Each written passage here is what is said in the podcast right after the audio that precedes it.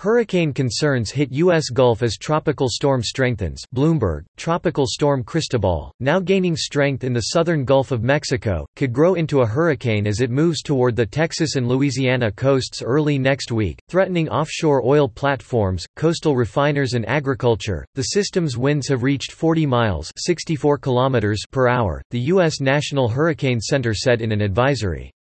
It will continue to gather strength in Mexico's Bay of Campeche before tracking northward toward the U.S., with the potential to make landfall as early as Monday, according to Jim Rouhier, lead meteorologist with the Energy Weather Group LLC. In reaching tropical storm status, Cristobal marks the fastest start to the hurricane season since 1851, breaking a record set by Tropical Storm Colin on June 5. Phil Klotzbach, a hurricane researcher with Colorado State University, said on Twitter.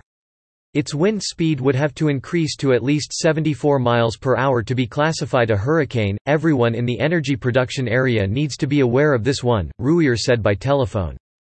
I think we have a good chance of a hurricane, and the area from Houston and Galveston to New Orleans seems to be the most likely target. Storms in the Gulf of Mexico are closely watched because offshore platforms account for 16% of U.S. crude oil production and 2.4% of natural gas production. According to the Energy Department, more than 45% of U.S. refining capacity and 51% of gas processing capacity is located along the Gulf Coast. Even a weak system can force evacuations and temporary shutdowns. The storm will likely cross the offshore platforms Sunday before making landfall on Monday. It would be the second U.S. landfall of 2020 after Tropical Storm Bertha struck near Charleston, South Carolina, last month. The storm will spin around the Bay of Campeche before starting its northward turn on Thursday or Friday, Rouhier said.